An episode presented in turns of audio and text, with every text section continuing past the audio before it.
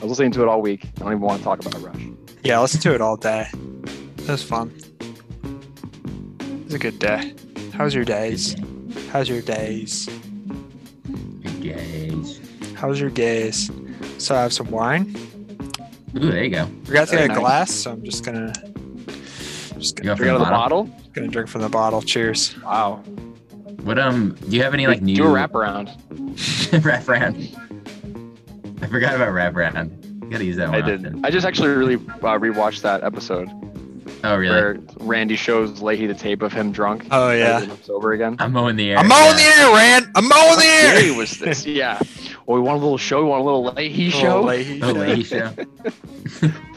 oh, like Um, yeah, that that whole scene is like probably the best part of the show. It's it's so good. I mean, I mean, it's it's relevant that we're talking about Trailer Park Boys on the Rush podcast because Yeah, obviously they're true. big fans and they had they had Lifeson on the on the show. Um, even though that was somewhat of a cornier episode, like Yeah, a little a little bit of a force, kind of like what they do with like Snoop Dogg and like all the celebrities that eventually show up on the show. Mhm. Um, yeah, I guess it was kind of like a somewhat of like a foreshadowing of of shitty writing to come. And kind of yeah. I feel like they didn't like overdo like like obviously like Bubbles like has like kind of the happy ending at the end, but they didn't like like if they were to redo that episode in like season 15 like it would have been like way over the top i feel like and it, still like was like a little corny like you said but Yeah, like they would have probably had him like dress up as Lifeson and like like right in a pinch Like, like, do a guitar show or solo something. or something. Yeah. yeah, like Oh that's what they would have written it to be if it was. yeah that's a great great yeah metaphor or whatever um yeah More like that- an those last couple extrapolation. season, seasons Yeah. so bad I you know I haven't really even watched them. I couldn't get Yeah. through them. Yeah i don't think i have either i i, I was like recommended for like they have like a newer like movie that i saw come up too and i was like oh my god like and i just knew it was old because they all look like shit now so i was like this is just not going to be good but They really did not age well yeah or take care of themselves. They just look. I mean, I think, I think it's only what Mike Smith who looks sort of okay, like he's like aging gracefully, but like whoever plays Julian and um I I don't know his name yeah and Ricky, they both just look. Julian looks worse of Julian Looks the probably worst of looks all the three. worst. He got Yeah, that Julian- tattoo on his bicep, and it, it just like Oh, really? looks looks so bad. Oh, it's like a- he? I don't think I've even seen. you it. never seen that? It's like the black like flame. I don't know. It's just like looks fucking stupid, man. I don't know if it's fake for the show, but it's not. It's not very good. It's probably That's not funny. fake. It's, it's probably a real ass tattoo. Um, and they don't even bother like doing the makeup for it. Everyone there is Yeah. just falling apart, and they don't. They're not going to land any more acting roles, and they're just going to. yeah This is the Trashing Trailer Park Boys uh, podcast. Welcome. yeah, this is it. I mean, we could definitely do a full episode on. I, I feel like the first time we talked about doing a podcast was about Trailer Park Boys, but we didn't really know what our angle would be. But now we have one, we can just make fun of it. Just like the descent, like talk about like the different eras of it, the golden age, and what we think Yeah. the golden age is individually. I would and, love to do that sometime. We should think you pull it consider it. yeah. Once we get tired of music, should do that. It's going to take a Yeah, I long mean- time to get tired of music, I think, but I mean, we've only yeah, we've only grazed the surface in, ter- in terms of literally all the music that's out there. So I mean, three bands, so, and there's at least like ten. yeah, So if not more. if, if not, I have a hypothesis that there are more bands. I think they're out there. Un- unproven hypothesis, but Yeah, I have my I have my suspicions. um, so do we want to just rip into it? yeah, sure. I, I was re-listening to the one that we did last time, and it, it was good enough because we like because Lori was good enough to like say like oh like I'm gonna like about to talk about Ween, but we didn't really like set it up at all, which is kind of funny because I think we're really excited to do it. But um, so maybe we'll we'll do a countdown and then we'll just do like hey we're like gonna do like an intro playlist in today's rush. So if that's Okay. okay, I think we can just do Yeah, that. that sounds Cool. So I'll let you take uh take the Cool. reins there. three, two, one. Hello. Welcome to the Clark 131 podcast. This is uh Loach Sucks, I guess is my name. We got our co-hosts Loach and Miles Dingus. Miles Dangus. I I kind of like use my, that. you can really use my real name. I do not. yeah, I feel like we we, we say, We we say the aliases them. and then and then throughout the episode we don't use them at all. Kinda like it. our It's- it's normal. It's disorienting. of funny. Um, cool. Yeah, today's episode we're gonna be is our intro to uh to Rush. Last uh, week we did the intro to Ween, so um, Dan's gonna be walking us through this one. Should be a good app. Yeah, um, I'm looking forward to it. Um, I was, for the most part, kind of raised on Rush. So um, that I, I would say if there were three bands that I had to pick, I was raised on, it would be Rush, The Doors, and probably a tie between Pink Floyd and Led Zeppelin. Um, Hmm. That's four bands, but What um, like I know you have like kind of like an encyclopedic like, you know, like like introduction to like all those bands. Like, was there?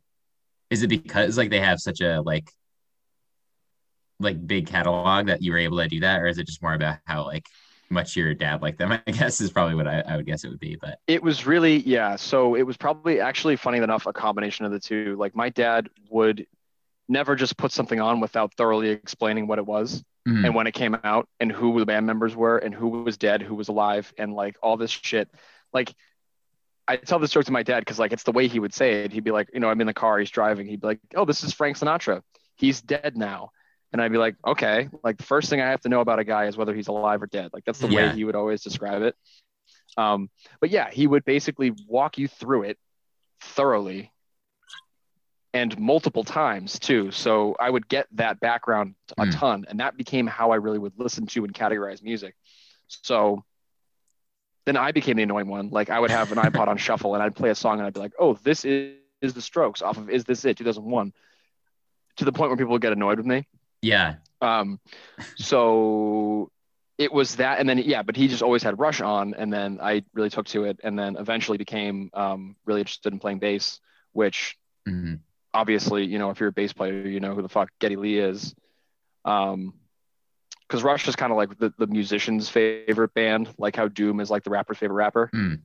Um, Oh yeah, it's, that's it's very much I've like that. I've had multiple musicians say that to me. That's definitely like an established fact. Also, one of them was a trumpet player. A trumpet player was like Rush is the musician's band. It's just like really Oh, funny to me. Yeah. Doesn't Rush matter is what the you play. jazz Yeah, standard. exactly. Yeah, You could be a, a harp or a classical organist or something, and you'd be like, "Yeah, I fucking love Fly By Night." yeah. It's Rush and then Miles Davis are the best trumpet, you know, inspirations. Most likely, yeah. Um, but I mean, I'm really excited to uh, to cover it. So I picked ten songs because all these ones are, are inherently much longer. I think Mhm. the playlist comes out to about an hour, almost on the dot. Yeah. and I thought that was good. I didn't think, I, I like I said to Lori last time, I really appreciated that you added like 15 songs because they were like three minutes each or so, and they were easy to get through for, and and they added a lot more depth. This time I did a chronological from 1974 to 1984. It's a 10 year uh, period from the beginning into the kind of the beginning of what I would consider their dead period, where a lot of what they make, the bulk of the music they make, is kind of unremarkable because they leaned a little bit too hard in one direction. That I'll cover, uh, and actually, I, I'll get I want to get your take on. Mhm. Um, but I really thought that I had picked some of the deeper cuts. I had to really dance around. Like I didn't pick anything off Moving Pictures because that's the big album. Everyone knows Mhm. fucking Tom Sawyer, Limelight, YYZ. Um, so I wanted to go a little deeper while also including certain things like Spirit of Radio because I think that's a really pivotal song. I also I, I can't wait to talk about that song point type because I love it. Because once it, I hadn't I listened re- to that I'm song really excited in too. so long, but once it came on, it all came back to me. it's a power song. Like that is Yeah. such a powerful.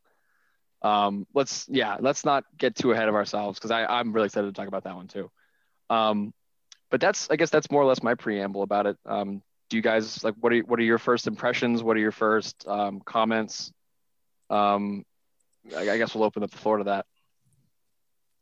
It's all you, Giz. You can I- go first. Oh, okay, I'll go first. Yeah, there's always like that that little pause. Um, yeah, I really, I mean, it was interesting. I mean, I, I think I have less of a experience with uh with Russia uh, comparison to Lori, so I only knew like the big hits, and I really liked like the longer songs that you mentioned, like the Xanadu and um, what's the other one, the La Villa Strangiato. Mhm. Um, Yep. So I really liked like those are really cool. Like they had like, you know, every like three minute like interval was like different, but it was still like really engaging. So it didn't feel like those songs were like super long. It was like pretty, you know, just the riffs are like so good. So I was like, I didn't know that they like made music like that. Really, I I kind of, you know, put them into like they probably had other songs that sound like limelight but aren't as good. You know what I mean? Like I thought they kind of fell into like three or four minute territory, but um yeah i mean i definitely like liked a lot of the of what i heard so the one thing that was like hard uh, and like i kind of got more used to his voice like his voice is just super weird and like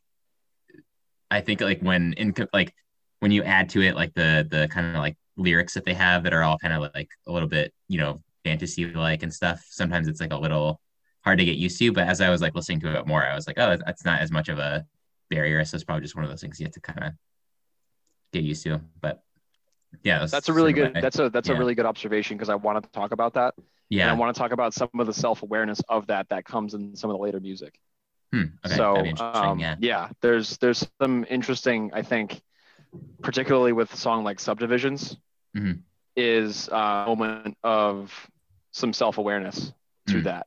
But um, yeah, Lori. I mean, I know you you you kind of gave your impression first, but do you have anything to add to to what you had said? Um, yeah, I mean, my like impression of Rush was just like my guitar teacher basically telling me to listen to Rush. Um, my my dad was not a Rush fan. Every time I would like listen to Rush, he would like, you know, he'd like do something like that.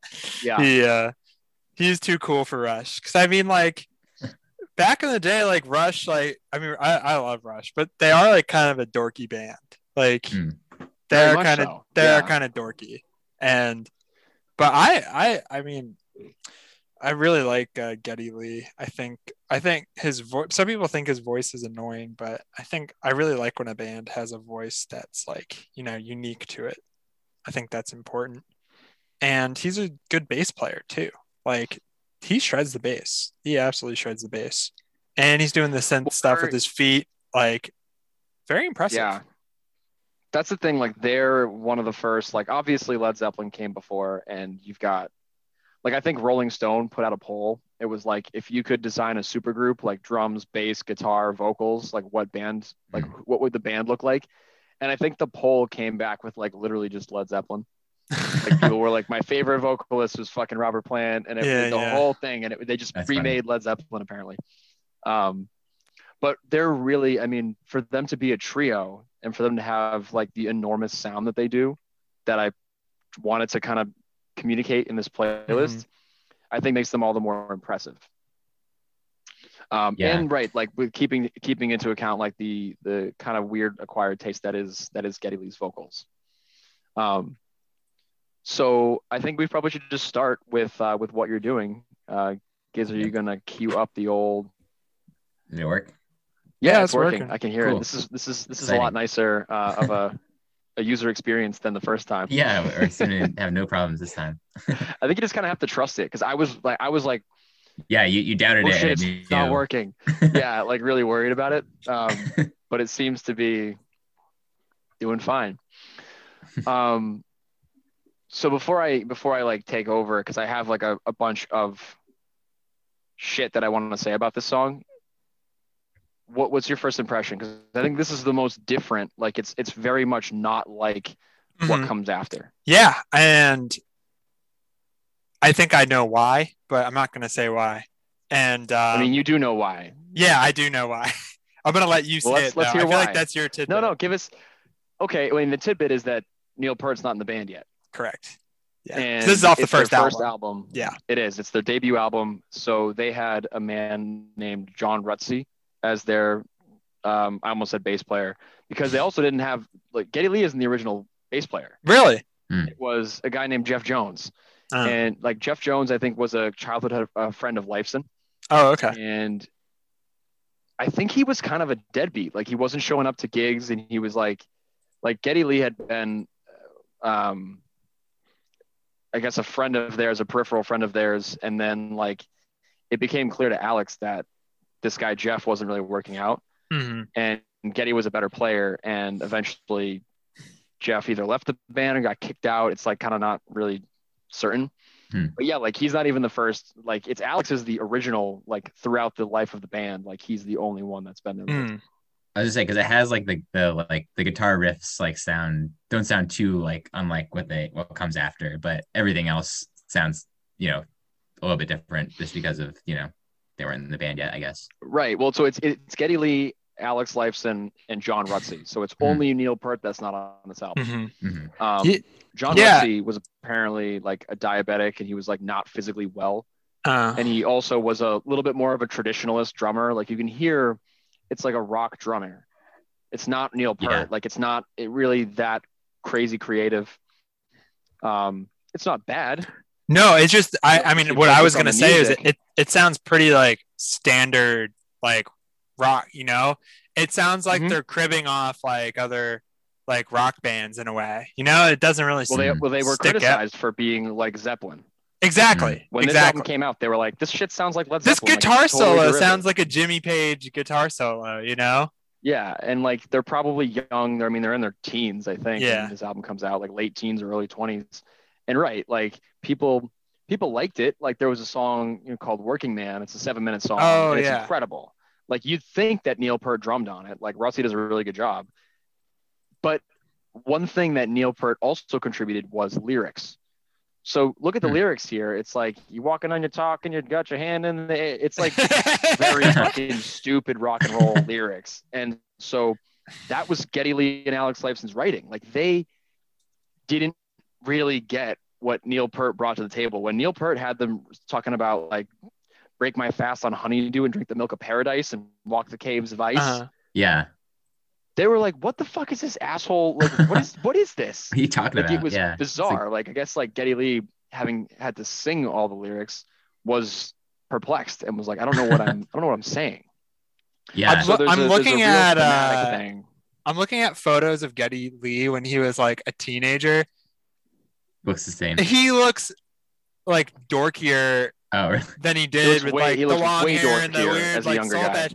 He looks like a dweeb, and I'm He so looks like glad a- he like kind of embraced it, you know, because he's trying to. It sounds like he's trying to be like a badass in this song. He looks like a witch. Hmm. Yeah, Like a, when he's, He's a younger, he looks more like guy. a witch. He looks like a regular. He looks like a rock and roll guy now. Like he's got the Yeah. hair tied back and Yeah. fucking soul patch. But like, yeah, he's a funny looking dude. Mhm. Um, Lifeson has appeared at a time where he has like huge hair. Hmm. Like Uh-huh. it's it's really funny what they what they look like as far as like you know they've been around since the mid 70s and have played they played up until the 2010s. And just to see how they evolve and age, Yeah. change Oh my God. is so funny. yeah. Man.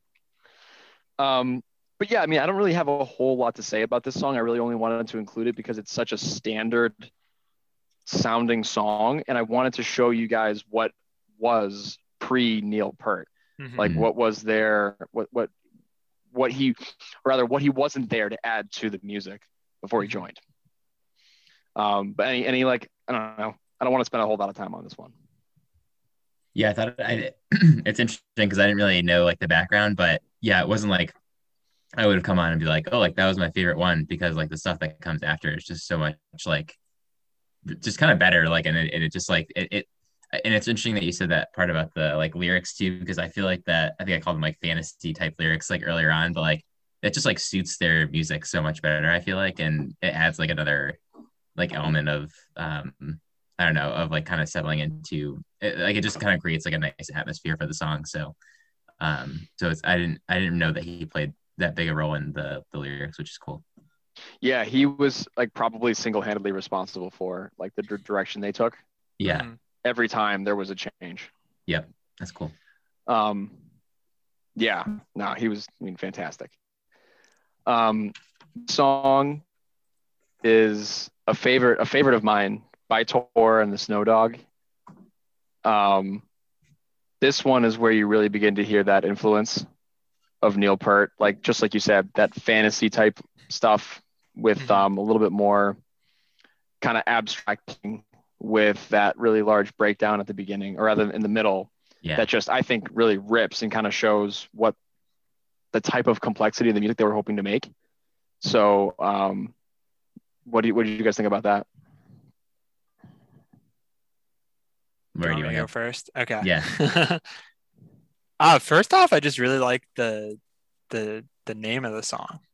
I think it's cool. It's a cool name.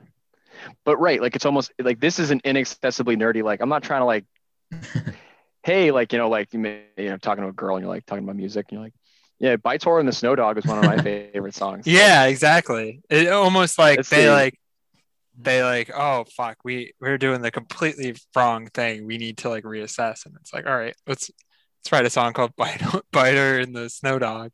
But I love it. It sounds like a I don't know, like a comic book, you know, or something. Yeah.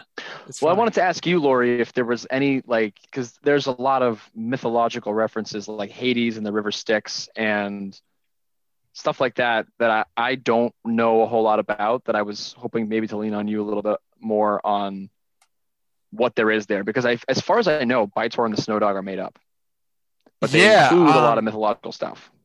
apparently it was like their manager's dogs that the manager had two dogs one was like a white dog like a small white dog and the other was like a dog that like would bite a lot so someone said to like get that biter and the snow dog out of here and so like hey Hmm. that would be a good song song name Is that really it? yeah yeah yeah.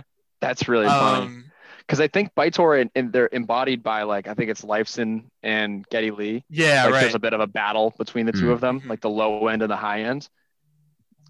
And yeah like it's yeah yeah, embodied yeah by i can that. see that But I didn't realize the the inspiration for the actual the words Bytor and the Snow Dog were Mhm. from, from like actual two dogs fucking around. yeah. yeah, that's pretty funny.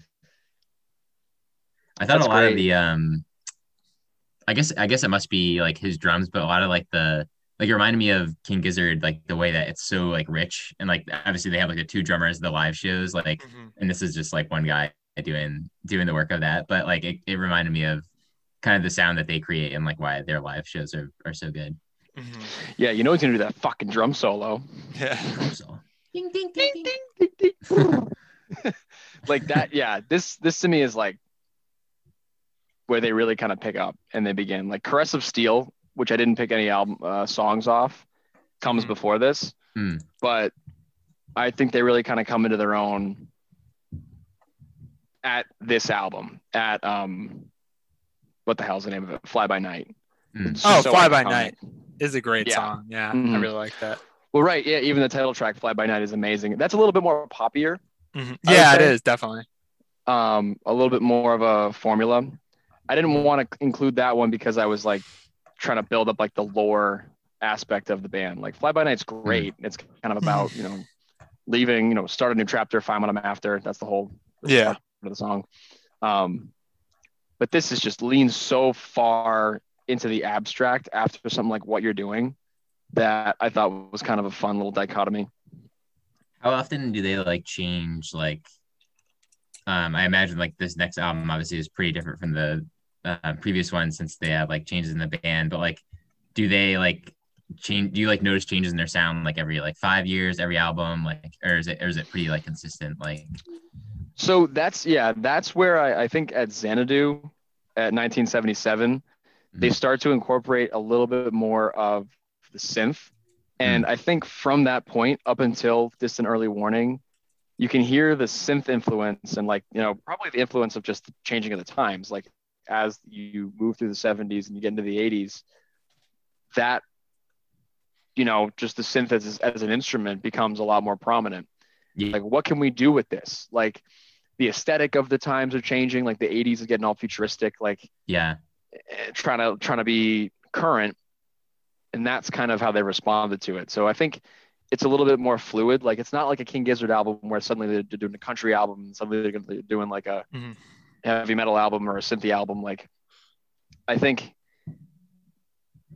they just kind of find a new way to blend modernity into the music and like the complexity of the music that they've always wanted to play. Yeah. Yeah, there was like one I know I don't remember which song I noted, but I was like, this is like this sounds like MGMT. Like they like it just sounds like it could be like, you know, today's like indie rock with it's like, you know, that, that I'd love to know which one you're that- thinking about. Like which which one was that? I'm gonna get a a beer. Okay. Um it might be the beginning of subdivisions. Um, That's but- interesting. well, right. It's, yeah. it's a synth. It's a synthy intro. You so I, changed it, I can Larry? see I just changed it. Ah, sorry. That's fine. no, We can just check if it's see if it's the one I was talking about. this sounds Uh, like this sounds like very like 80s. No, I don't think to it was this one. Yeah. might be Yellow.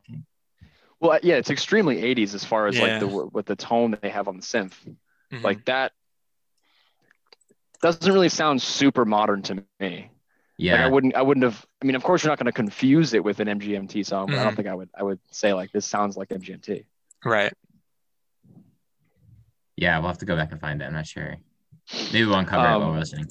Yeah. Um, but yeah, I mean, there's like I, I looked up on some forums. I looked up about like you know the references that are included in this song. We can probably move on pretty quickly because I really just wanted to talk about the um, w- I have one final detail after this, but like I kind of love that there are almost like in a Steely Dan type way, like it's not married to a particular mythology. Mhm. Like you can kind of just assume whatever you want from the lyrics. Like Mhm. there's no one way to interpret it. Like it could be a physical battle. It could be, you know, I thought when I was a kid, I thought Bytor was like a ring wraith or like the like the Witch King Mm. fighting like a huge dog.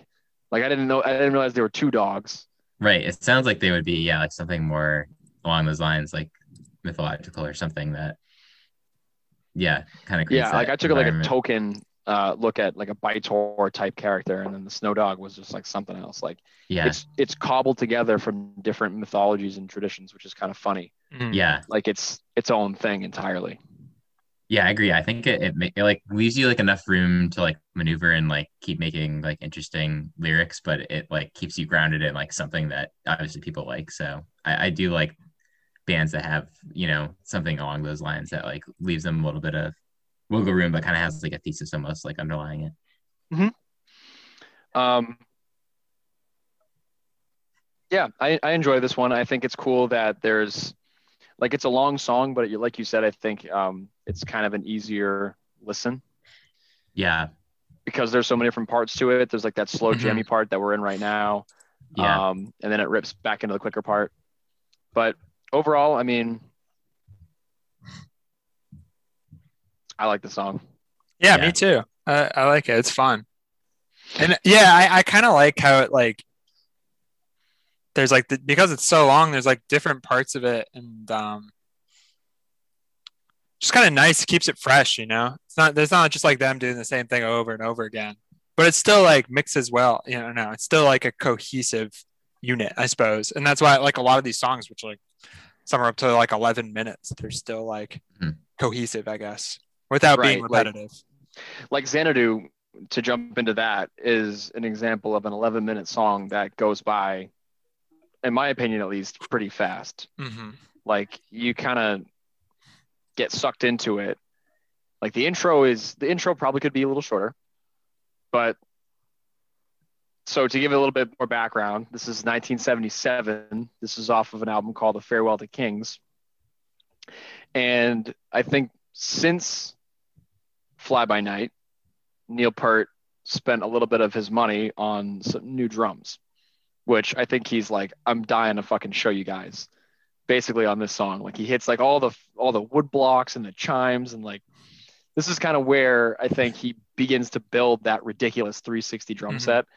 Um, because there's just so like the percussion on this song is just ridiculous. Um, I think that's probably my favorite, as well as the bass. I think on this song, um, favorite part of the song. But um, another one that has a lot of different sequences. Like there's the quick part with the main riff. There's that verse of the Pleasure Dome. There's the um, like the kind of solo section that they'd go back into the bridge. Um, it just makes that song go by in 11 minutes way faster than it should.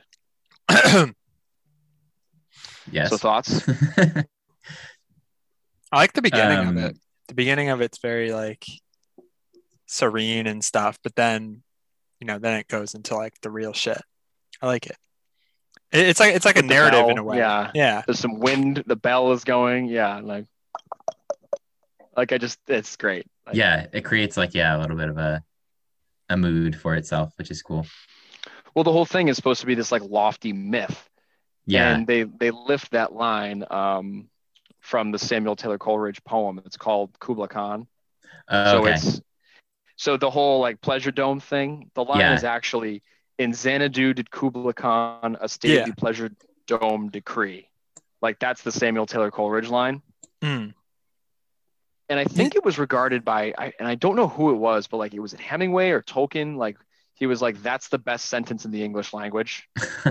That's pretty cool. Like some some literary figure was like, "That is right there, like the nicest sounding sentence in the English language." Um, and everyone, I guess, like without English degrees, was like, "Yeah, fine, like you can Sure. have that." Yeah, like I don't think I don't think anyone was really paying attention to that. But somebody with like a I don't know like a the poet laureate or something was like, best one is good, and then Yeah. everyone was like, it was Aram. yeah. yeah. it was Aram. Aram. Um, Um, This one's great. I'm really glad that I'm really glad that he did that because there probably would not be a Xanadu without without Aram. Mhm. Um, he had to just fax it over Yeah. and make sure that He had was- a, he was sent it to us received. to wordsmith and spell check and then print it. Sent it sent it via fax. which he didn't was know how to do, but he found it within him to actually figure it out. He figured it out. um it's re- it's i don't know i'm finding it hard as we go to like really talk about the instrumentals because it's like yeah they're, they're really good and Yeah. like rush focuses so much on the instrumentals that it almost takes away from like the meat of the conversation because Mhm. there's not a ton of like this is a you know it's a lofty song they've got the kubla khan thing they lifted out of coleridge Mhm. a lot of it is this kind of unreachable lofty lyricism that maybe we can talk about how it like kind of turned people off like what what Mhm. like this is not the most accessible music Yeah, it's kind of weird. Like, actually, there, I feel like there's a lot of parallels. Um, and we're obviously doing or planning to do uh, Phish next week for my uh, introduction. But I think there's a lot of parallels of like they have a lot of songs that are kind of like a little bit out there. You're not really, you know, supposed to focus too much on the lyrics, and they do have some songs that are kind of like they sound like mythological and stuff. And I don't have a lot of those songs actually in there because I do think that they're like a little bit inaccessible and like it's almost like a nerdy thing too. Like you kind of touched on earlier. Like I don't think it's exactly like a, like a cool thing to listen to, and so I'm sure that was like why some people, you know, I don't know how the song did actually in particular, but why some people might be have been like turned off from that. so when you talk about how the song did i actually don't know i mean obviously they made enough to make a living and they became a huge band but a cult band Right. like it was always qualified as like a cult band and you like would hear like this one, yeah, like it would be like Limelight, you know, etc. you'd never hear like, xanadu on the radio right, it's the Yeah. least radio friendly song of all time probably um just because it's of its length Yeah. they were always big in the cult setting they were always big in like it was a social thing it was like if you liked if you knew about rush you it was never like you're okay with rush you either love them or you hate them Yeah. Yeah. No, that's definitely the same with Phish too. The Phish heads. I mean i think it's the same thing about ween too right like people aren't just like fine Well, with ween Yeah, right? it's interesting. Um, with Ween because uh, Ween fans really look down upon Phish fans. Oh yeah, there's like a, a little like rivalry between. Well, because like but it's weird. Yeah. because I think a lot of Phish fans. Well, uh, Trey Anastasio covered "Roses Are Free" or something like They cover that. it like a lot. Yeah. And so Phish, all the Phish fans were like, "Oh, let's check out this Ween band. They like they like drugs. They're like," and like Ween was like, "We're not a jam band. Like, fuck you." yeah. anyway, sorry. but like a, a lot of the um no i like Yeah. that that's yeah funny but like the bands were like friends like because they toured Mhm. together and stuff Yeah. and like they were like oh like we love the ba- like we're, we're cool but, But he seemed be, like, like, really brawls after not get concert along with, venues. with the Phish fans yeah so i don't know that's it is really funny yeah Who else do you think like like I think I think if there was like a more opposite band from Rush and they would tour together, like who would it be and who would get who would get into fights with like, oh Rush yeah like who'd be rivals with with like That- that's a Sublime fun, fans like- fight Rush fans. yeah we should add that to like a list of like you know like we should all think of that about that Mm-hmm. before episodes that's a funny You're like what Prompt. fan of this band? I think I think I'm gonna say Dave Matthews fans would hate Rush fans. Yeah. Yeah, it's a good one. Like they would not get along. Yeah. Um, but yeah, like you kind of start to hear in in Xanadu like the synth creeping in. You have that like like that little riff, and it goes in the background. Like the synth largely takes the back seat in these like mid sev late seventies albums, um, and it really starts to kind of take it. You know, come to it come into its own around like the eighties, like early Mhm. 80s where it really becomes a driving force, which turns a lot of people, kind of like me, like it kind of turns me off with Mhm. what they do after an album like uh, Grace Under Pressure, but that's a different story entirely. Um, It's it's interesting. I mean, like I don't know. It's one of those instruments that like you just really need to like balance well. Because I remember, I, I was it uh, wait, was it White Reaper we were at where like they, you couldn't hear the synth and like that was like the like they had that like such a good section in all those in all their songs. Mhm. So like the, that's dedicated to the synth and you, we couldn't hear it at all. the mixture Um, was ba- the mixing was bad. Um, yeah, but then there's times show. where like you can go overboard and it, and it doesn't sound very good either. So I guess you could say that for any instrument, but it's like particularly sensitive to um to piano and synth sometimes. That's true. Yeah, I think it's I think it's important to like do it tastefully. Um, Yeah. But yeah, I think we covered Xanadu. Um, right. The trees. I kind of want to talk about the trees a little bit more in depth because there's obviously the most like up until this point, like it's the most like political song, Mhm. Mm, but they also make a real point to like not mention like they make it a ridiculous metaphor for a reason. Like they don't want to enter the fray, but they do want to talk about inequality. yeah. They're like, it's not about, you know, like white people or black people or like, you know, people of different ethnicities in different regions of the country or Mhm. whatever, the rich or the poor, or whatever. They make it so abstract as to like make it almost appeal to anybody. Like they don't they don't seem to take a side Yeah. as far as I as far as I, Yeah, they're just kind of putting something gather from there. the song. Um I mean, I guess maybe that's all I wanted to say about this one, but like what what are your impressions like It kind of reminded me this song in um, particular? my dad i had to do a project um because i was in this um folklore class when i was in dublin and like one of the projects was like to go to your family and ask about um you know like a story that they have like passed down to them um and they had like basically it just reminded me that it's not like a perfect example or a perfect um but uh he, they had a story from like his grandmother like my dad's side who like basically like ran away like during the like Armenian genocide, and they had like a story that like it was like the good like good land and bad land was like was the two places, and they talked about like how it was just like so like you know they just dumbed it down to like the the like basically it's like the nuts and bolts and like had the story that like this kind of reminded me of where it's just like all right there's like trees and they're mad at each other like it could have been like the same type of deal where they just like stripped it down to like conflict amongst you know like living things basically and and then like kind of went from there so it kind of reminded That's really me of that. interesting. Yeah.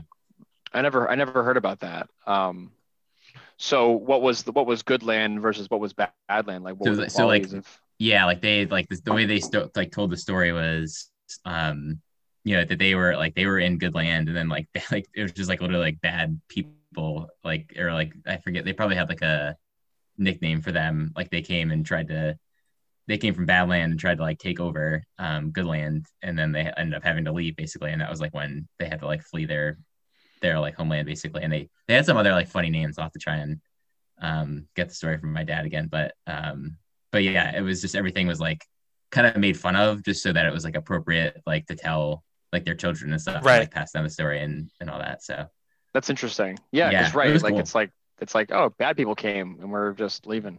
yeah you can't just Bad be like people. yeah there's like a genocide like i mean you could i guess but Yeah, that'll it'd kind of fuck upsetting you up. your children Um, yeah, no, you yeah. don't want to do that. um, yeah, I mean, I think one thing that I think is funny and interesting about the way this song sounds is its intro. Like it sounds Yeah. kind of like a medieval almost, Yeah. Like with the plucking. Mhm. So I always assumed that this took place like a very, very long time ago, only because of the way that the intro sounds. Like they tried to put it like even further distance themselves from like a modern setting by making it sound sort of medieval. Um, but then incorporating obviously the instrumentals that like you know and, and the production that you kind of know to expect.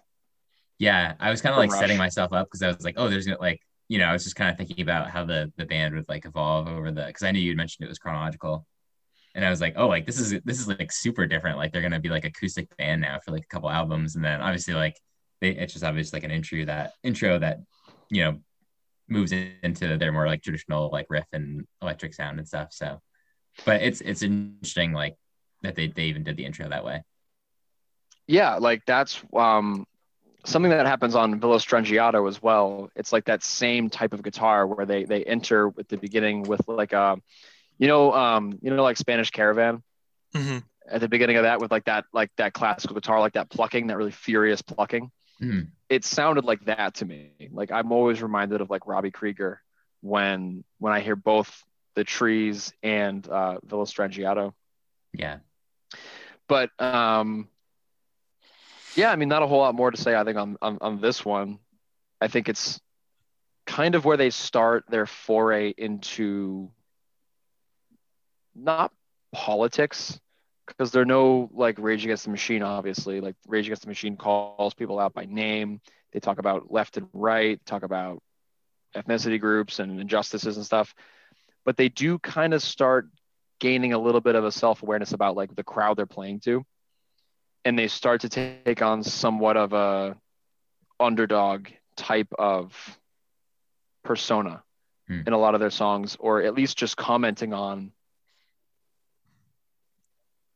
you know different social groups or classes or or being overlooked and wanting either acceptance or just getting out so i think this is interesting in that um, they begin to kind of just open up that topic and embrace their fan base kind of in a way. Yeah. Like it, it, I think you mentioned like there's some self awareness about his voice like later on, but like that's the same type of deal with like probably just the lyrical content that they have. yeah there's never like a moment where like they sing like my voice sounds weird and like i know we're an acquired taste but like it's the theme that's like someone listening to rush goes like oh okay.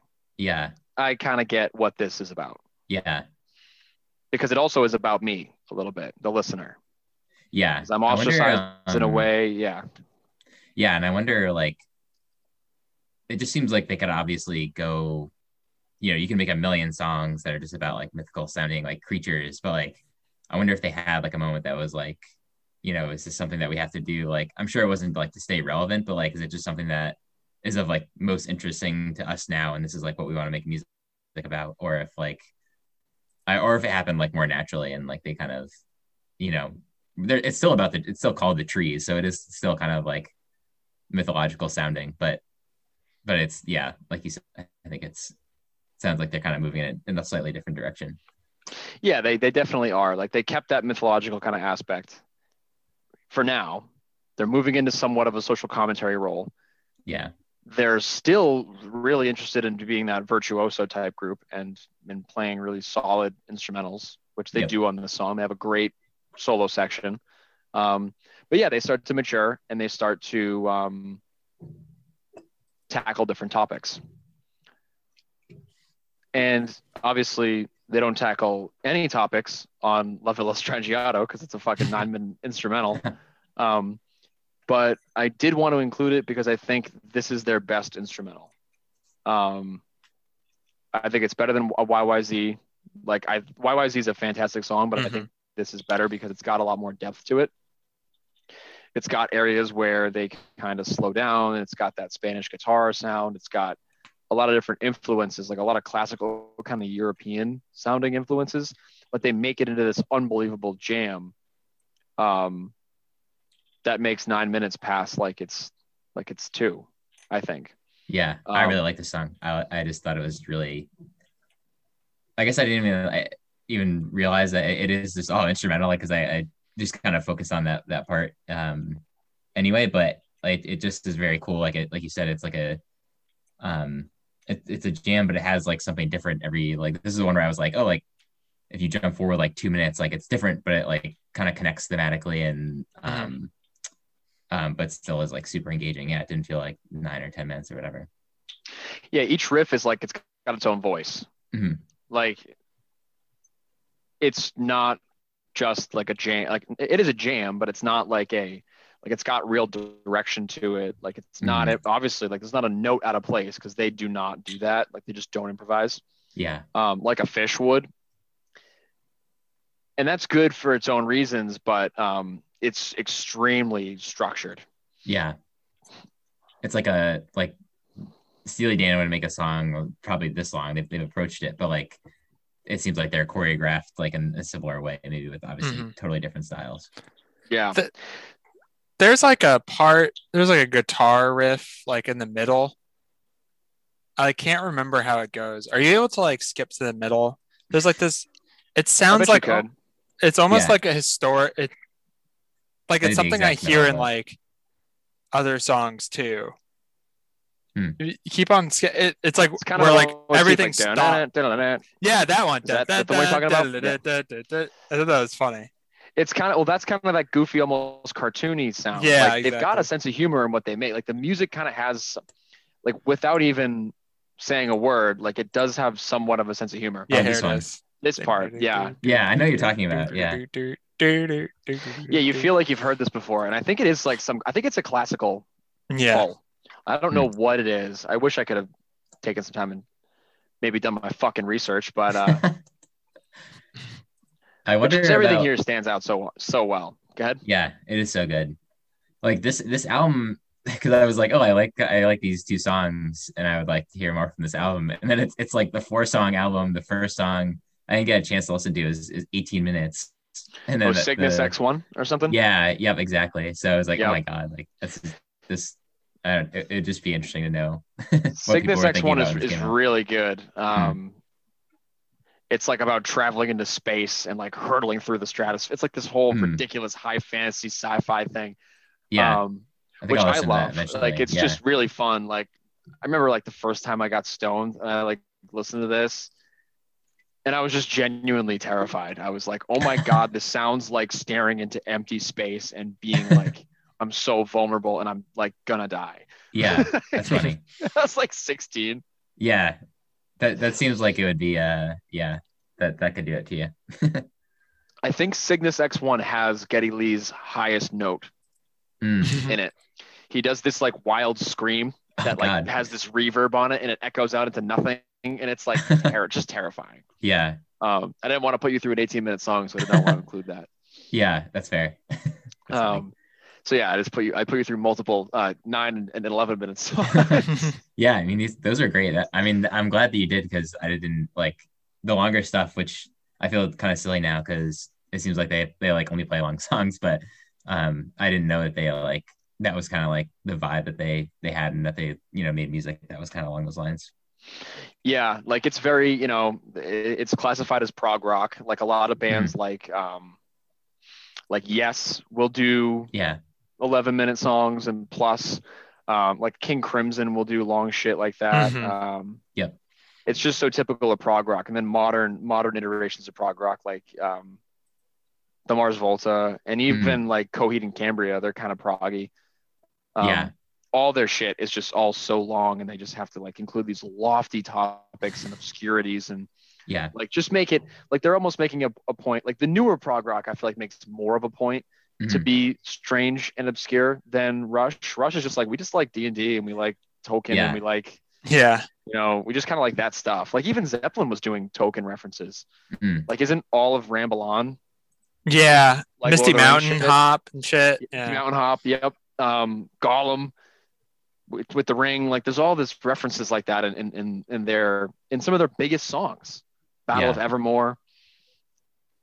Just yeah, like it's kind of amazing to look at how closely all those like 70s 60s rockers were paying attention to like Tolkien Mhm. yeah, and Greek mythology and stuff like that. Like it really is interesting to to pick that apart. It's not all just like sex, drugs, rock and roll. Like there's Mhm. they were trying to do some responding to classical art and important literature, which is cool. Like I, yeah, I like that. It's it's nice because like I don't know.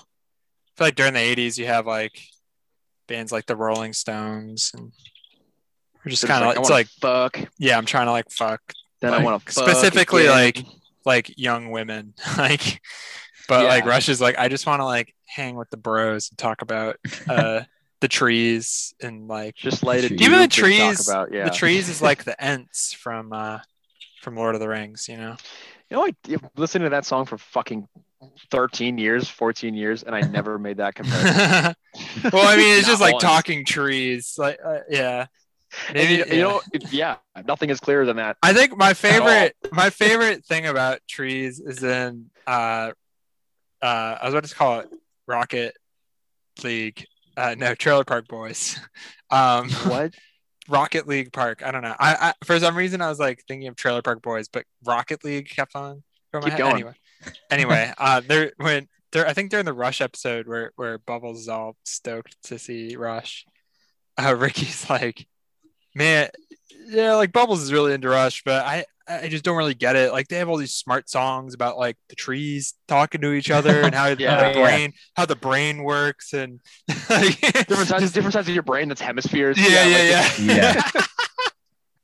Well, so you know what's actually funny? When I was a little kid, I was like looking up the trees lyrics, Mhm. and I must have like typed something wrong in, and I was like the trees something or other, and it pulled that quote from Trailer Park Boys. Oh, really? Like Ricky doesn't like Rush because to talk about trees, and I was like that's kind of funny. And then Hmm. like you know obviously years and years later, I end up starting to watch Trailer Park Boys, and I, I find that line. Yeah. And I Oh, was yeah, like, oh shit, like this is what this is. Like, yeah, yeah. That's this really is what funny. that was. That's awesome. And I, for some reason, that stuck out to me in this weird way. Yeah. Like before I even had an inkling of what Trailer Park Boys was. Yeah. Um, but yeah, I so I don't know. I think I, I think I mentioned it for really quickly, but I think Villa Strangiato is the turning point in their sound. Mhm. Like it's the instrumental where they get to explore a lot of different ideas and synth sounds. And as the times are changing, as the synth becomes more prominent in the 80s, they begin to lean a little bit harder into it. And you start to see in a song like Spirit of Radio where it's really, really prominent. It's going constantly. There's no, so you know, sick. there's no riff in with the synth in this one, but it's clearly a much more modern sounding song than Strangiato Uh-huh. or or the trees, right? I want to get your thoughts on it. This song immediately made me start like fucking banging on my desk. It does rip. Yeah. it's so good. And I love the breakdown, how it seems like it's like one song and then it breaks down and then it goes into like the verse. It's so cool. Mhm. It's really, really cool. There's like two intros basically, you know? Yeah. It's one of the, I mean, this, it's like stupid, but it just like sounds so good. You know what I mean? Like it, it just like is very like pleasing and just like rich. And I don't know. It's a really good song.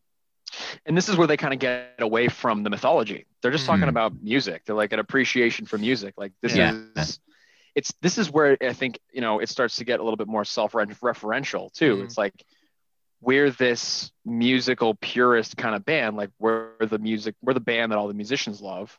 We're Yeah. the band that has this kind of cult following. Let's like give a quick like a nod to the power of music. It's bringing anyone, everyone together. It's um,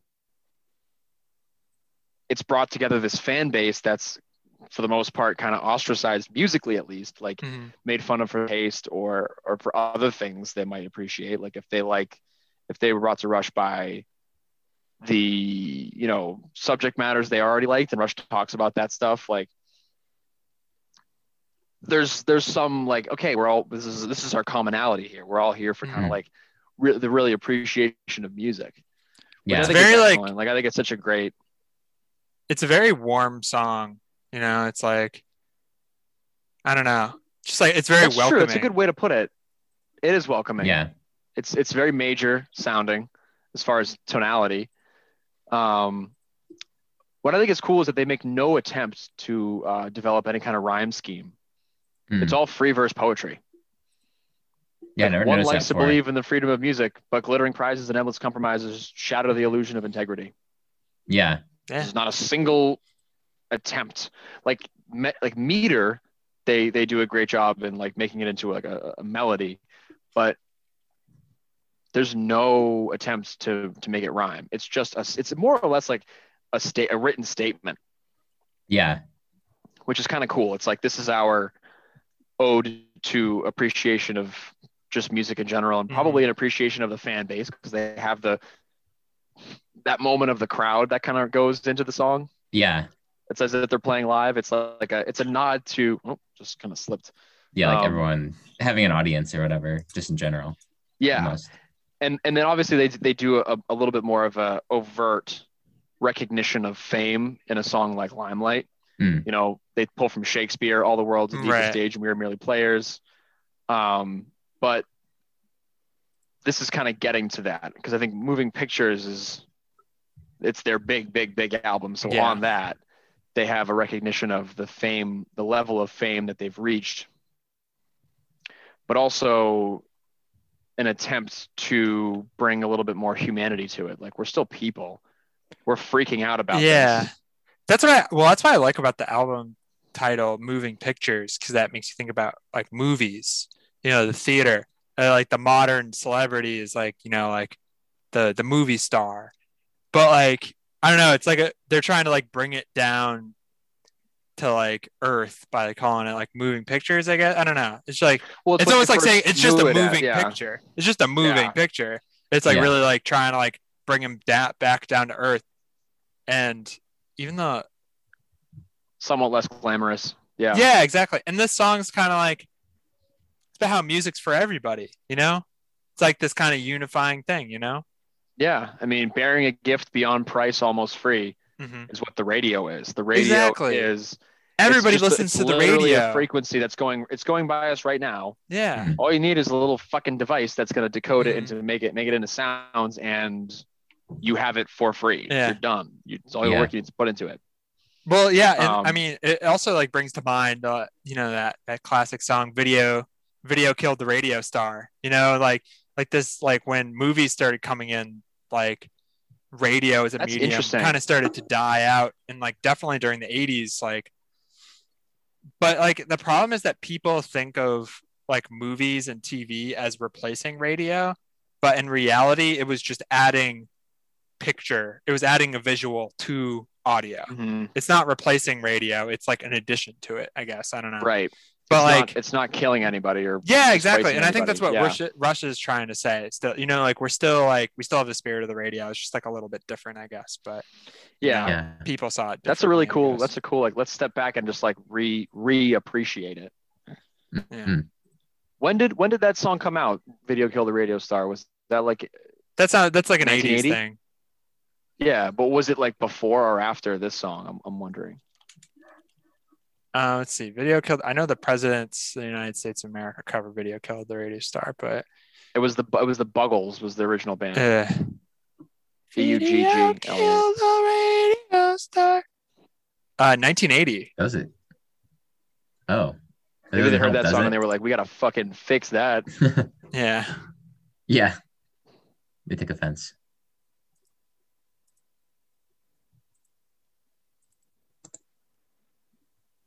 Yeah, I don't know. I like. I mean, talk radio is like basically what we're like. This is a podcast, and I don't know. It's funny to think about. Everyone probably feeling like something like a podcast would never survive, and now it's like this whole other medium.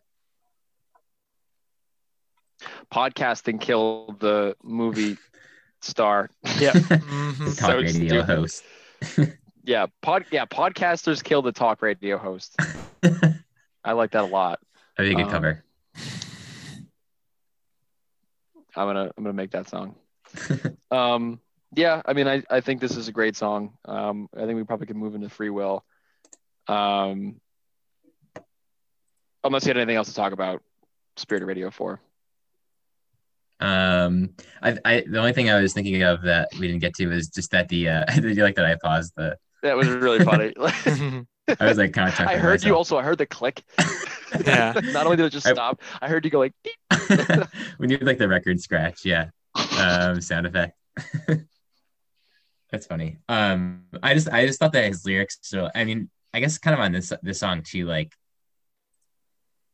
it just sounds like more convincing almost, but he, he, he just like, and maybe this is like the time in the playlist that I was starting to get like more used to him, but Mhm. he just sounds like kind of better to me in some ways, and maybe it's just like the content and. But I, like this is the first time I noticed, and I was like, oh, like that's like he just like said that with like such such like conviction, and like it just I really like his Yeah. performance on that one. It's good. Yeah, I think it, it is more confident, and I think Yeah. that's kind of what you hear on Free Will as well. Like they kind of move Yeah. back into like some of the loftier concepts. Mhm. Um, like what? I think it's like self determination versus like fatalism. Yeah, Free will. I mean, it sums it up pretty well. It's like whether you do or you do not have.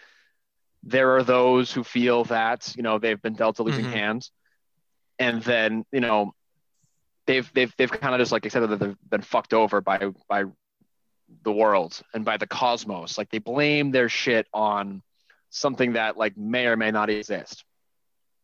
Um, which I think is interesting from a Rush perspective because as far as Rush is concerned, like their mythology is like all this shit does exist. Yeah, And this seems to kind of ridicule that idea. Like you've got this defeatist attitude that um I just thought I just thought about hier- hieroglyphics. Like your defeatist attitude will get you nowhere fast. Like that whole song. yeah, Um, but like they're like, it's like if you're gonna use the mythology to be a fucking pessimist, then like we don't want you on our team. Like that's that's kind of what I took from it. Like you're Yeah. you're like feel free to believe in all this, but don't use it for as an excuse to be like a mopey little bitch. Mhm. yeah, You you know choose a path that's clear. Mhm. Choose free will. Like yeah, make your own make your own determinations and you know, be your own person. I love a baseline. So it's hopeful. Yeah. Baseline's so cool. It's like when uh Yeah, baseline's cool. they had that uh, Tyler the Creator and Earl had that like mini feud where Tyler was just like stop being sad. It's like I guess yeah, the that's best exactly it. equivalent to the, the song you can think of. But yeah, Why are you being depressed and sad all the time like a little yeah, bitch? just be happy. Just like a um, this is so. This is, I think, probably my favorite Rush song is is Hmm. "Free Will." So it's really why I wanted to include it on the playlist. Mhm. Um, again, it's off of um, Permanent Waves, where Spirit Radio came on, 1982. Um, it's a little truer to I think their older stuff, where it's like really focuses more on the instruments versus the synth. Not to say that the synth is not an instrument, but it's more of the you know the old school kind of analog stuff. Hmm. Um, I mean, really the the subject matter is pretty easy to determine. Like it's like, you know, they lay it out. In the chorus, they literally lay it out. If you choose not to decide, you still have made a choice. Meaning that your fatalist attitude and just like kind of being a nihilist and accepting everything is it's not the cosmos that's chosen for you to do that. It's you choosing to just roll over. yeah, So um, I like that. It's it's very it's very optimistic. It's very like um, it's not like bootstrappy, you know. Like it it, it tastefully kind of walks that line of like it's an encouragement to do your own thing, not a not a damning of someone who doesn't. Mhm. You know, it's like what I choose is to try and you know, make an effort. That's kind of it. yeah, and you should too. And you should too, because that's just inherently better. Yeah. Is there any connection between like I was just looking at like the album cover and then so it's the spirit of the radio is the intro and then this is the second song. But is there like a thematic like tie between I guess those two and like the album? Not really. Not really. Like they always have liked to have like an abstract kind of interesting cover. Yeah. Um, as far as I understand it, um, I'd love to know from one of our thousands or millions of listeners if, if I'm wrong. but um, I just think they're just kind of funny and quirky with certain things. Like they'll just make something a little shocking, like a woman like wearing 50s attire with Yeah. a nuclear bomb going off in the background. Like there's nothing. Um, I mean, maybe it's maybe it's. I mean, I'm sure that the cover says a lot because it's like we as Americans never fought a war on our soil before, so we have like such a weird comfort Mhm. or we had a, up until that point like we had a really like uh, soft and warm outlook on life meanwhile there's nukes going off like in the 50s like in, in nevada they're blowing up nukes and testing areas and shit yeah. So like we we did for a long time live in like total blissful ignorance and we probably still do to some extent but after 9-11 it kind of changed Yeah. um, we we we were we were we're feeling a lot more vulnerable from 9/11. But before that, we had the Cuban Missile Crisis, but we didn't have. I mean, we had an existential threat in Russia, but we'd never had a like a punch in the face by anybody. Right. No. Yeah. Um, so yeah, I mean that's I think the album cover probably communicates that in a way, but I don't believe they actually um, like the songs relate to it in a way. Yeah. Makes sense. Um, one last thing on Free Will, there's, I think, when you talk about Rush's target audience, or maybe an audience that they eventually kind of realized that they had, they start to talk to them directly. Like, I will be my own person. I'm not going to feel pressured to, you know, if someone tells me this band sucks, or someone tells me that like I'm lame because I listen to this band, yeah. like, well, I'm going to do exactly what I want to do. Like, it doesn't make me like this band any less. It doesn't make them less good. yeah. I think there's there's there's an element of that in in this song too, not as Hmm. directly as a song like Subdivisions. Right. We can move to that. Unless there are final thoughts on Free Will. It's good. Be good. Um, so, what are your thoughts on Subdivisions? I think it's probably the most different sounding one to this point. Yeah. I think the synth at the very beginning really puts it. It's almost like I, I probably, if you asked me what subdivisions was before I listened to this playlist, I wouldn't have really known. But like, it's almost like the intro. I've heard the intro before with that synth. It's just like very like distinctive. It's very like 80s ish. And it's just like the mood setter for the rest It's of the song, I feel like. Yeah, exactly. It's very cool. Well, so this is a song where where Geddy doesn't play hmm until the Hmm. little fills, like the Yeah, like right. those fills, he'll play, but for the most part, he's on the synth. Like he's Yeah. playing the synth with his feet in his hands and he's singing. But that's that's pretty uncommon up until Mhm. this point. Right. I kind of like It just shows that they're really further kind of leaning into the synth. The instruments don't really suffer, but there's a lot there's less guitar. Yeah. there's the drums are still strong um, Mhm. and like Geddy Lee will throw a quick bass line in there between between parts um, but i really wanted to just focus more about like the theme of this song because this is probably the one that most directly addresses the theme of like not fitting in. Hmm. and like it focuses a little bit more on like juvenile listeners like younger people who are feeling maybe pressured to fit in and not even just because of the music but for any reason. Like if it's your skin color or if it's like the shit you're into or if it's like the you know your any, anything like Yeah. people are going to find a way to distance themselves from people who are other or different um you know be cool or be cast out is Yeah.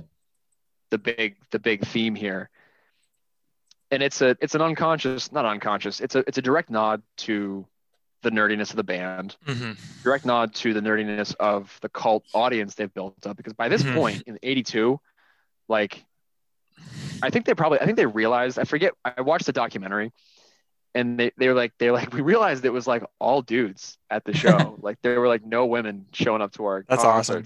Yeah. and they were all like so hyped like it's all like really really enthusiastic nerdy dudes who were very into rush That's Uh, awesome. Yeah. um, I mean, it's literally like a subplot in "I Love You, Man." Like that's the whole point. Right. Yeah. I was just gonna bring that up. Yeah.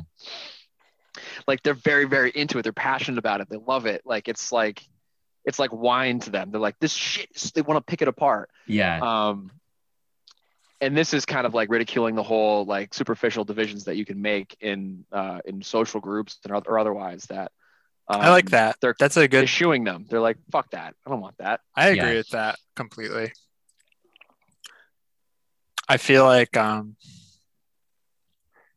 especially with like COVID and stuff, because you can't like see people.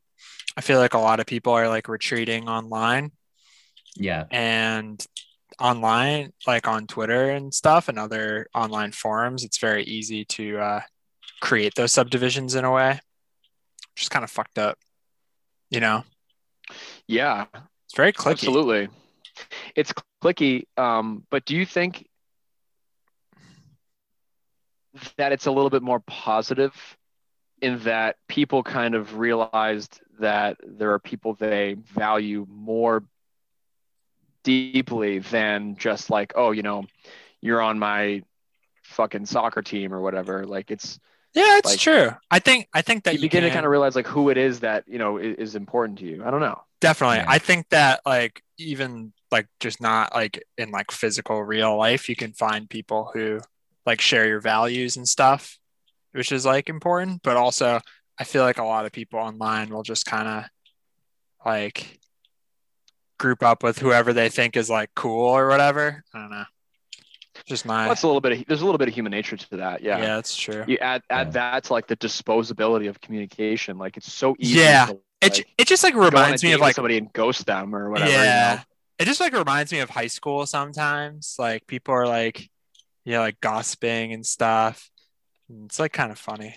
I don't know. It's like funny like being a grown a grown ass man and like gossiping about people Yeah. you don't Well, you don't like stuff never leaves. Like it's at like all the like work politics and drama Mm. and stuff, and it's just funny. Yeah, like you think you think that like, or at least I feel like I imagined like everyone being like way more mature and stuff, and and then it's you know not the case always. So Yeah.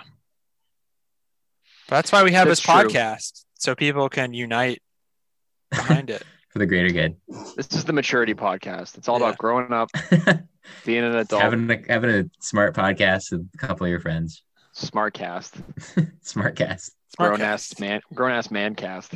Next like week it. is fartcast. Next week is Farcast. The week after is Sharkcast. it, Um, gets, it gets dangerous quick. there's a lot of there's a lot of just debris going to be flying around. Um, yeah, that's all I really want to talk about on subdivisions. I, I like that song a lot. Mhm. Um, it's really fun, and it's it's got probably like that and um, Spirit of Radio have probably some of the more like grounded and pointed messages of any any Rush song. Yeah. Um, at least what I include on the playlist and what I you know of of what I consider to be my favorite material. And I think it's time to to rip into a little little analog kid Yeah. which is uh, again just like subdivisions off of Signals in 1980. What the fuck? Two.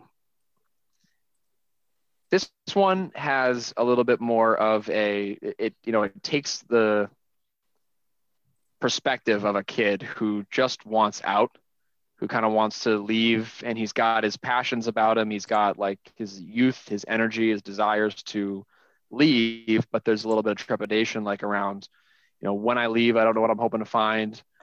And when I leave, I don't know what I'm leaving behind. So there's a little bit of recognition in in the decision, the weight of that decision. Mhm. Um, but it's not to it's not to uh, discount the desire. It's like I'm unsure, but I'm probably still going to go through with this. So Yeah. um, I think thematically, I think it's really applicable to anybody. Um, I think maybe even especially now because there's people considering making a move like Giz. I mean, you're thinking about buying a house, thinking about where you want to go, you're thinking about what you would do there. Like, did you think about that at all with this one? Uh, specifically like his thought process or Not the thought process laid out in the song, but like, what are your what are your thoughts regarding just that topic? You know, like, where are you at mentally with that?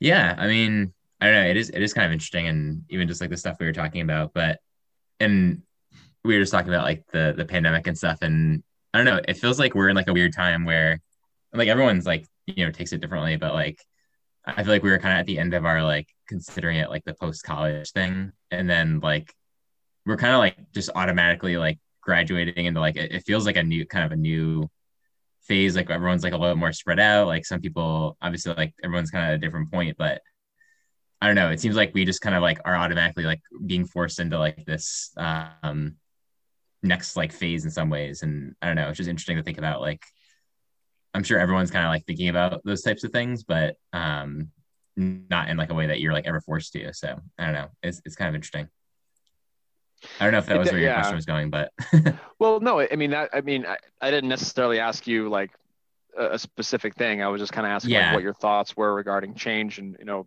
you in particular, you're Yeah. engaged. You're we're, not engaged, Lori and I. So like, you've got a particular expect uh, perspective on it. Yeah. Yeah. That was, I mean, that, that was like the, the thing I've been kind of thinking about. Um, it's just like kind of like that, even just like relating it back to like that maturity thing. And it's like, I don't know, it's weird. Like when I, when I was a kid, like you always think that you kind of like just become an adult one day. And like, I don't like necessarily like feel super like mature, but like, I don't know, like you just kind of like end up like kind of making, you know, little along the way. And like, I think everyone has, you know, takes like a different path, but, um, you know, it's, it's just like weird to think about. I, I just like always think about that. I feel like, I don't know, like the fact this, like to make a, like a, a fart and shart joke and then be talking about like making all these, these like serious like life moves. It's kind of yeah, funny. So- yeah. but I think it's I'm like encouraged because I feel like you know everyone's always worried about like I don't know like whole like growing up and like Peter Pan thing and I don't know it's nice that like I feel like it's easier today than maybe it was but we can still behave like an idiot and you know do all Never lose that too. feeling of youth. Yeah. Yeah I like that. It's a good message. Wait, so you what said is like the Disney, yeah. analog? Does the analog mean like you're like refusing to switch to like digital? I guess like it's almost Well, like I think so. I think this is like right because like once you heard you, you like analog and digital kind of became a you know A and B a binary. option Yeah. at the time, and I think so. I think it's like somebody who is not really looking to go along with what is prescribed to them Mhm. because everybody was like encouraged i think at the time to switch to digital media or otherwise i think analog kid is like no i'm gonna kind of do my own do my own thing, thing Mhm. yeah, Yeah. I, that that's that's how i interpreted it and that kind of lines up with what you're saying about the like subdivisions thing. It's like and and free will really, where it's like the you gotta kind of like stick to your guns and like have your own like you know mechanism for like making decisions and determining what you like and and all that. So yeah like it all comes from within like it's not like it should not be something that's prescribed to you and you shouldn't just follow it because the masses are like it's, Yeah. it's your it's ultimately everything should be your choice Yep. so um it's like Blu-ray Yeah.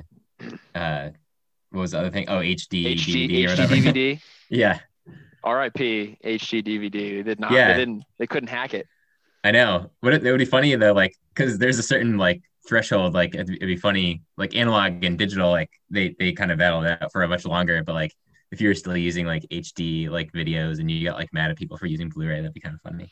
that'd be great if like yeah like hd dvd was still like limping along somehow like they didn't Yeah, just there's totally like one guy discontinue who's like, this is sick. Yeah. yeah, This is so sick. This the Luckily, it- they made like five of those, and like like five movies came out, and like the overall losses from that were pretty minimal. Oh my god. Hmm. Oh yeah, interesting. yeah, because it happened so quickly, probably. It happened within like a year, I thought. Yeah. Like, HD DVD was like a competitor to Blu-ray for a, for a, like a blink of an eye, Yeah, and then Right. it was like, oh, it lost. Like they were selling Xboxes that would like Right, I was gonna say. HD DVD, and then like and like they the were charging Xbox. like a hundred dollars for them. yeah, it was like the Xbox was HD, and then the I think PS3 or PS3 Yeah, was PS3 Blu-ray. was Blu-ray, think it was yeah. the first one to adopt it. Yeah, yeah, that's interesting. so fucking funny. That that killed me. Yeah, I really enjoyed that.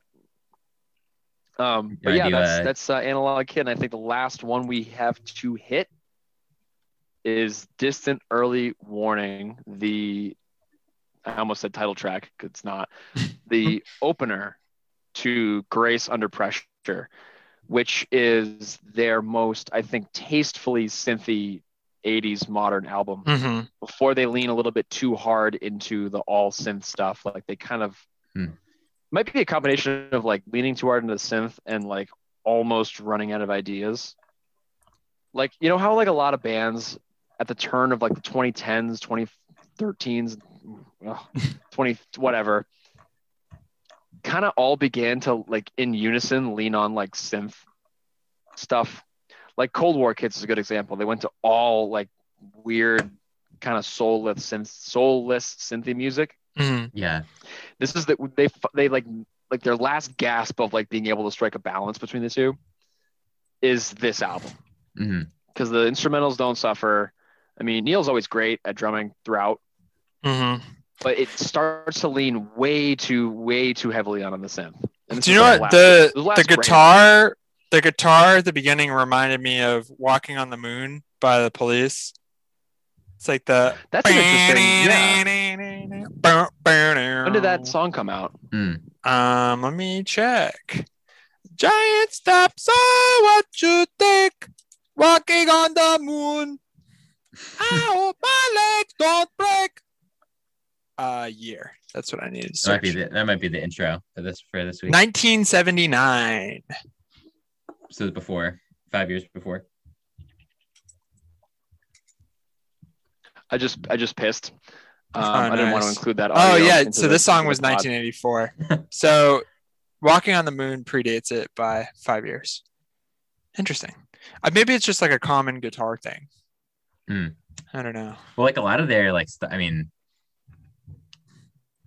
maybe that's like a step further, but I feel like they do have a lot of like. You brought up the the riff that like you said like sounded really familiar earlier. Yeah. They just have like a lot of like good riffs that probably people probably got inspired by and slash semi ripped off. Oh, you're on mute. I yeah. was muted like an asshole. Um, I think it's funny. This album comes out in 1984, and if you listen to the album, a lot of the subject matter is like there's been like this battle or this civil war of sorts where like now they're living under like this unbelievable oppression. Hmm. And it's like a sci-fi type of like futuristic 1984 Orwell type of oppression. Like yeah. there's camps and there's like this some some omnipotent force Eh, sometimes you might even think that it's an alien force that like has invaded or like some weird technological and that's kind of like what they make out of into like somewhat more of a concept album Mhm. they're living under this oppression and it's it's less self-referential like you know but it's still got that underdog type of feel Mhm. And in this one, you know, obviously there's there's lines like the world weighs on my shoulders. What am I to do? Like I've got to take care of my own. And then there's imagery of like acid rain and you know red lights and scanning documents and stuff like that. There's like it's it's super futuristic sounding where Mhm. they don't really do. They've got Cygnus X1, which is a good example of like the futurism stuff, and 2112 and references like that. But this album fully just dives into that whole like futuristic dys- dystopia is what I should say. which I feel Um, like could be a good like kind of up their alley, and you can kind of relate that to like a lot of the like I don't know. I feel like that's a common thread for like the mythological stuff too. So it probably was Yeah, easier, like it's its own somewhat mytholo- easy for them to write. Yeah, it's its own mythology. It's like just futurism. Add Yeah. that, add the same, you know, make that scenario into a futuristic setting, and you you got it. Yep. You're done. you're all set. Um, and right, like the the intro, I think I think them, I think probably their adoption of the synth, making it such a prevalent part of the their sound, Mhm. compelled them to write an album like this and make touch upon futuristic subject matter and still kind of incorporate the underdog and oppressive oppression type theme. Hmm. Hmm. That was my that was my take on it. But I wanted to include it because you it's easy to write off an album like this and be Yeah. like, oh, it's really synthy, it's probably not that great or whatever. Like it's not that interesting. The, there are really good moments on this album where um, where it's where it still maintains like that really high level of uh, quality you've come to expect from Rush. um, but that's I mean that's really it. Like I I um, don't have much more to say about this one. I think maybe we can just do a little bit of a recap and uh, just you know I'll, I'll turn it over to you guys with some final thoughts. Where do you want to go first? Sure. Yeah. So, I mean, before listening to the playlist, I was like pretty familiar with with Rush, I'd say. But I mean, a lot of these songs I hadn't listened before. Probably like, let's see, one, two, three, four, five, six. Like over half of the songs I'd never heard before, and some of the other ones I wasn't didn't really listen to that much. But I don't know. They're they're an interesting band. I really liked the chronological order because you really showed how they like progressed as a band. Because like they did, I don't know. It's funny. Like you think of Rush as like, oh, they have their like shtick. You know, they're like a bunch of nerds. They the big killer drum solos, like cool guitar and bass, like that's that. But then like listening to all those songs chronologically, I think you did a good job of like showing that progression while like staying true to like some of the songs that were like really good and like exemplify that progression, but also showing us some of the deep cuts that also kind of show a shift in um, the kind of music they're playing. And so it was Yeah. really, I, I really enjoyed it. Yeah, I was gonna say I like I thought it, it made more sense to do a band like Rush like chronologically compared to like what Lori did with with Ween. Um, but yeah, I liked and I liked the example like in the beginning of you know what they sound like without um uh Neil Peart um on the drums and um Yeah, I love so that. I'd never, and- I'd never heard Rush without Neil Peart before, so like that was pretty cool. yeah um yeah and i like that i like the the long like so the longer cuts and the um the stuff that i talked about with just like the, the, the instrumental stuff is obviously like so good so like i don't know we're not like i i I don't feel like super well equipped to like talk about that stuff but like it, it is just like you can just listen to it and you can tell that it's like good without you know needing to like go into too much detail but um yeah Yeah, that's what I felt like it was very difficult to talk about, like on a song like Villa Strangiato. I'm like, doesn't it sound so good? Like it's Yeah. just hard. Like I Mm. don't have that language, like you said, not equipped really in, in that way um, to talk about it. So I mean, I think overall this was a good discussion. I think it was uh, it was fun. Like I I loved putting this together and talking through it because like I threw this line of like I have this whole page of like really dense notes that I threw together in like 15 minutes because I was like I have all these fucking thoughts about it. Like yeah so it was easy to do. Like I found myself making this list out like like agonizing over the list and the playlist and what to add, what to not add because I wanted to keep it at 10 songs, knowing the length of the song, you know, their average song time generally. yeah Um, so I felt somewhat constrained and I was like, I really want to make sure that we get like all the points from I think my favorite era of uh of Rush, yeah no i like thought it that was 10 year period. Mhm. yeah good length and captured all the different sounds they have too Great. cool All Well, right, well, I think we're doing uh Phish next week. Um, so I'll Mhm. send you guys my playlist that uh, I've been working on. Then we'll we'll do that. I don't know. Do we have any? Uh, Dan, I know you got to run, so we can we can text you, but um, we can figure out what we want to do. If we want to do another cycle of this, or we can come up with something else too. But um, Let's, let's think about it in the next couple of days. Yeah. I like All the right. I like the idea of when um like when I listen through the remainder of the or I listen to the whole Ween podcast again, talking about the um shit that like I think or like maybe we start with Lori again. Mhm. Like Lori picks like a like a 10 song playlist of shit he thinks will just fucking oh hate. yeah, Yeah, Like I I, kind like of that. like the idea. Let's do that. Um, that would be cool. let's do that. That's funny. Yeah, I forgot that we had come up with that idea. That's that's great. We'll do that. I really like that idea, so I'm, I'm I would like to do that. Um, yeah, and, and you guys will have all the, the Phish songs from next week to uh, put on your list. So hell yeah. how it goes. Yeah. um, okay, cool. That sounds sounds good. I'll uh we'll see our listeners later and I guess I'll see you guys later too. Certainly Sounds will. Alrighty. Thanks. See you later. See you later. See you later.